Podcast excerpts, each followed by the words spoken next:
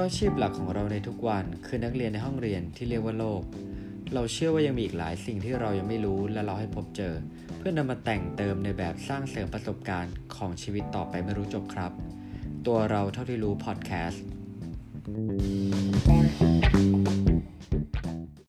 ถ้าคุณมีเงิน 100,000 บาทคุณจะเอาไปทำอะไรครับถ้าคุณมีเงิน1ล้านบาทคุณจะเอาไปทำอะไรครับและถ้าคุณมีเงิน10ล้านบาทล่ะคุณจะเอาไปทำอะไรครับสวัสดีครับวันนี้คุณอยู่กับผมตู้ศิวัตรกับตัวเราเท่าที่รู้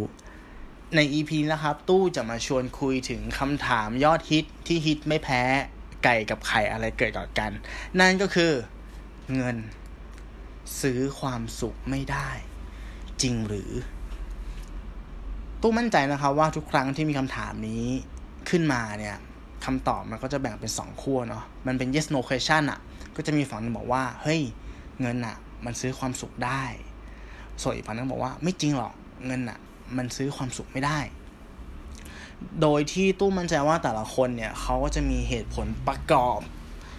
ที่จะคำตอบของเขาเนี่ยซึ่งแตกต่างกันไปแต่ละปัจเจกบุคคล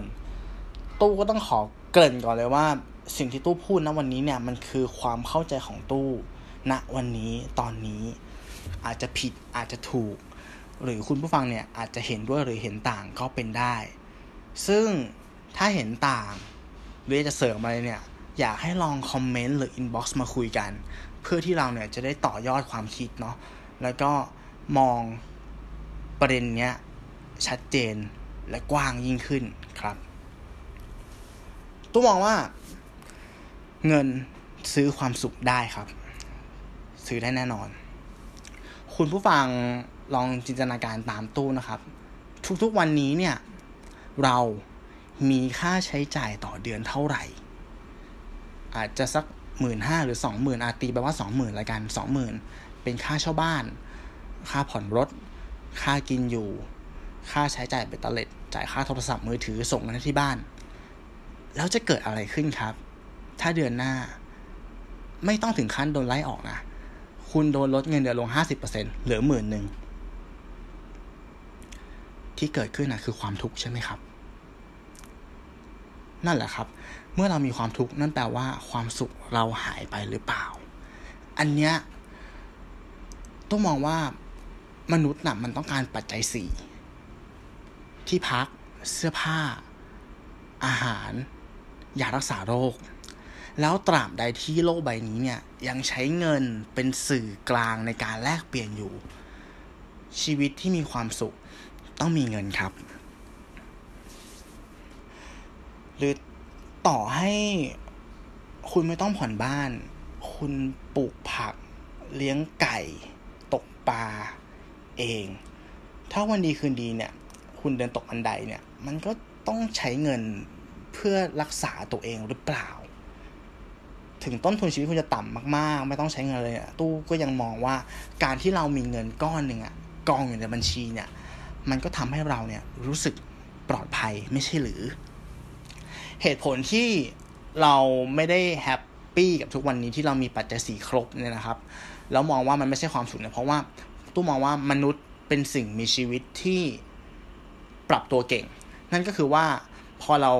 อยู่ในจุดเดิมไปนานๆเนี่ยมันจะเริ่มเกิดความเคยชินแต่พอถึงจุดนึงเนาะไอความเคยชินตรงนั้นที่เราเคยมีอ่ะถ้าถูกลิฟต์มันกลับไปเนี่ยถูกดึงหรือถูกขโมยไปเนี่ยมันก็เกิดความทุกข์นอกจากนี้เนี่ยนอกจากหลักของปัจจัย4แล้วนะตู้มองว่าเงินเนี่ยมันเพิ่มทางเลือกได้นะมันสร้างโอกาสมันเปิดทางลัดได้เพิ่มทางเลือกยังไงครับการที่คุณมีเงินมากขึ้นเนี่ยอย่างคุณจะไปซื้ออาหารมาทำอาหารก็ได้พวกผักออร์แกนิกเนื้อปลอดสารพิษอะไรก็ตามที่มันถูกปลูกหรือผลิตมาด้วยกรรมวิธีที่ไม่ใช้สารเคมีเนี่ยราคามันจะแพงกว่าถูกต้องไหมครับเห็นไหมเมื่อคุณมีเงินเนี่ยคุณก็สามารถเลือกสิ่งที่มันดีกับตัวคุณอะได้มากกว่าคนที่ไม่มีเงินหรือมีเงินน้อยสร้างโอกาสได้ยังไง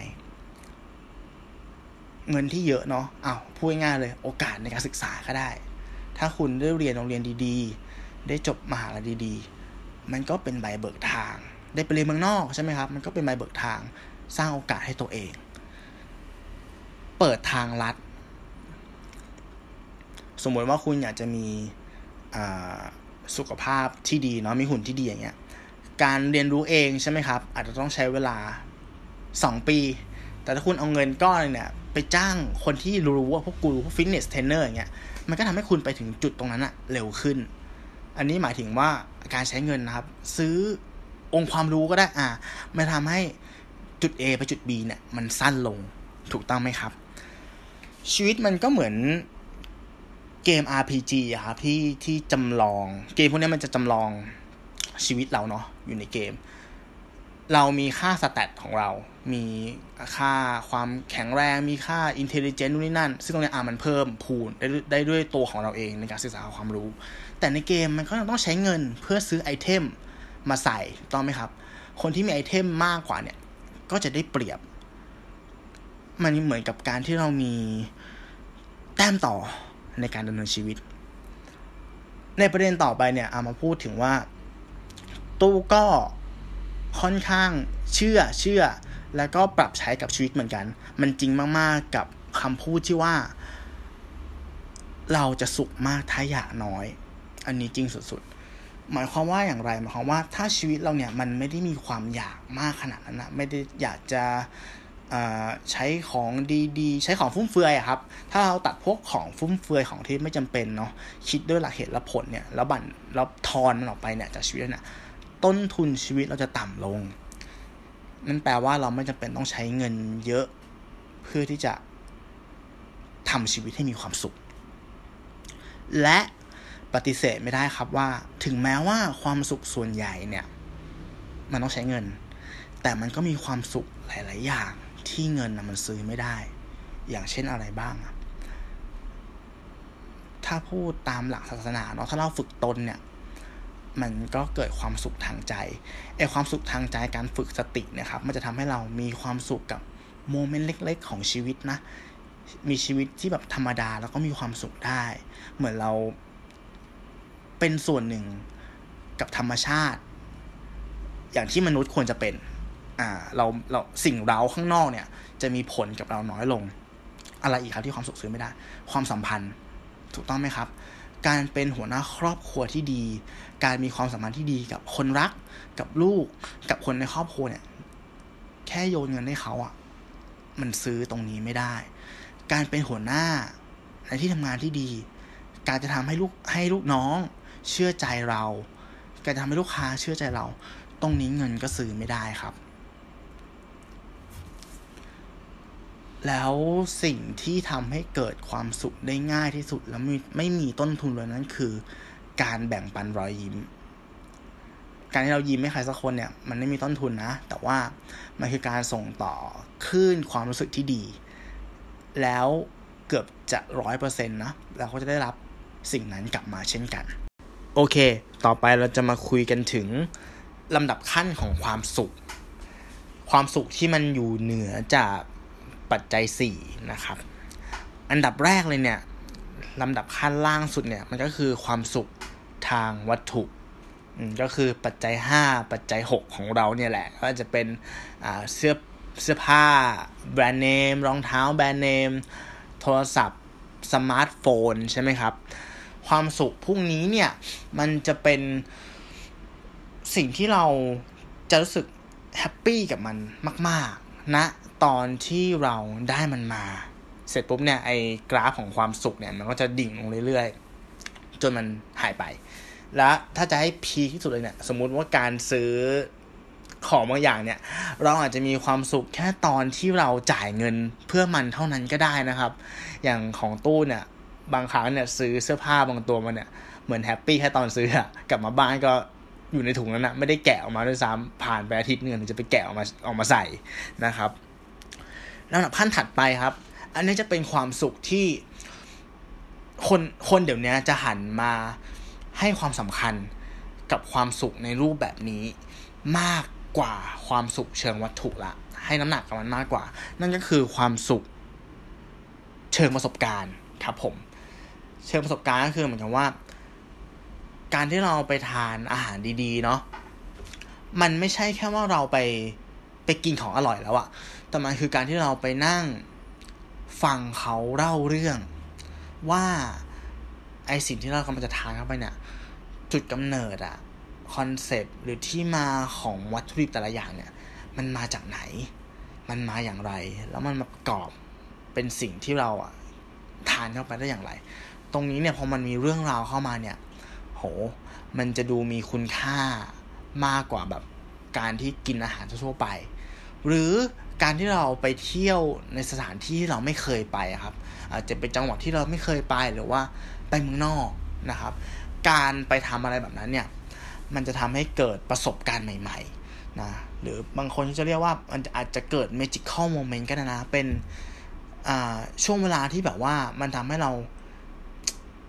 คิดถึงอะไรที่เราไม่เคยคิดได้มาก่อนเพราะว่าเราพาตัวเองไปอยู่ในที่เราไม่เคยไปข้อดีของความสุขเชิงประสบการณ์เนี่ยคือเราสามารถเรียกคืนมันมาได้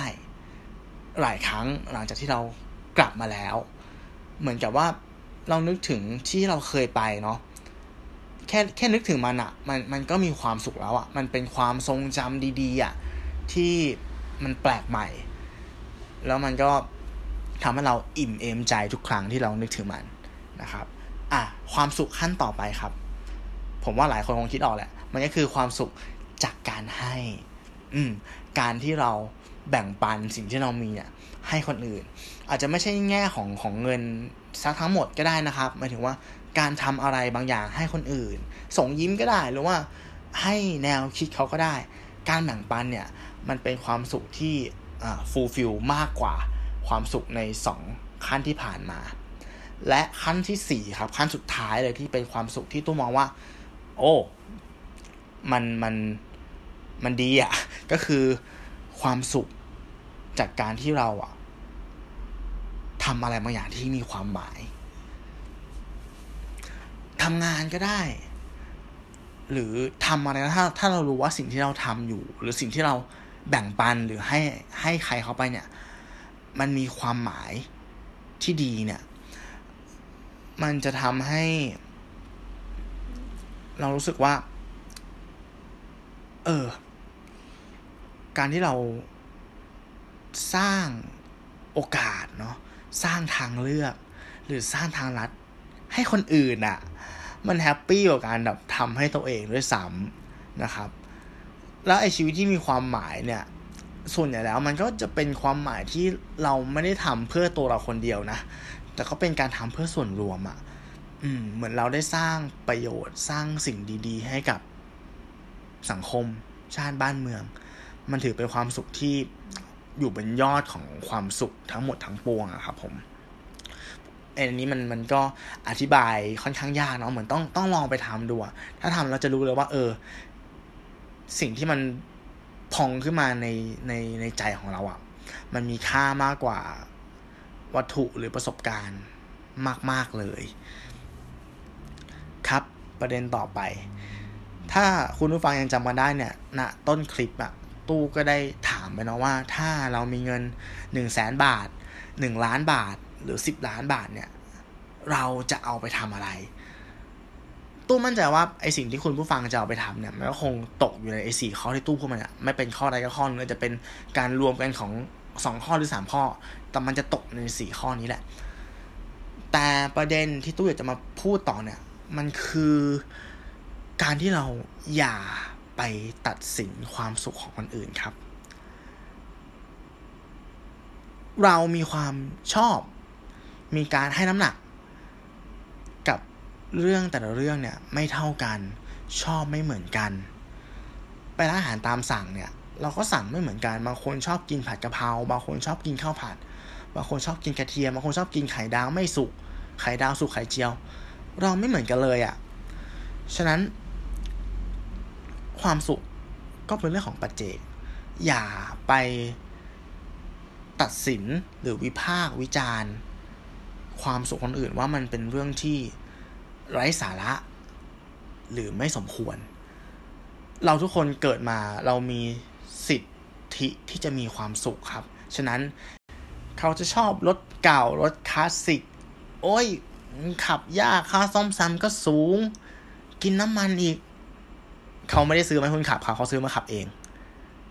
เอ้ยไอ้นั่นอ่ะโอ้ยกินแต่ของแพงๆใช้จ่ายซื้อได้มันเงินเขาครับเขามีความสุขตรงนั้น อย่าไปตัดสินคือเรามีสิทธิ์นะที่จะมีความสุขหรือความทุกข์แต่ต้องมองว่าเราไม่มีสิทธิ์ที่จะไปขโมยความสุขของคนอื่นมาโดยการไปวิพากษ์วิจารณ์สิ่งที่เขาทำครับผมแล้วถ้าสำหรับบางคนที่มีเงินเยอะแต่รู้สึกว่าชีวิตไม่มีความสุขเนี่ยตู้อยากลองชวนครับให้คุณผู้ฟังเนี่ยที่มีเงินกำลังทรัพย์เนาะลองสร้างโอกาสสร้างทางเลือกสร้างทางลัดให้คนอื่นดูครับด้วยเงินที่คุณมีนั่นก็เป็นรูปแบบหนึ่งเหมือนกันที่มันจะได้ความสุขที่มีความหมายสำหรับ EP นี้นะครับก็ขอจบไว้ตรงนี้แล้วกันขอบคุณที่ฟังกันมาถึงตรงนี้นะครับแล้วก็ใน EP หน้าเนี่ยผมหรือคุณหนึ่งเนี่ย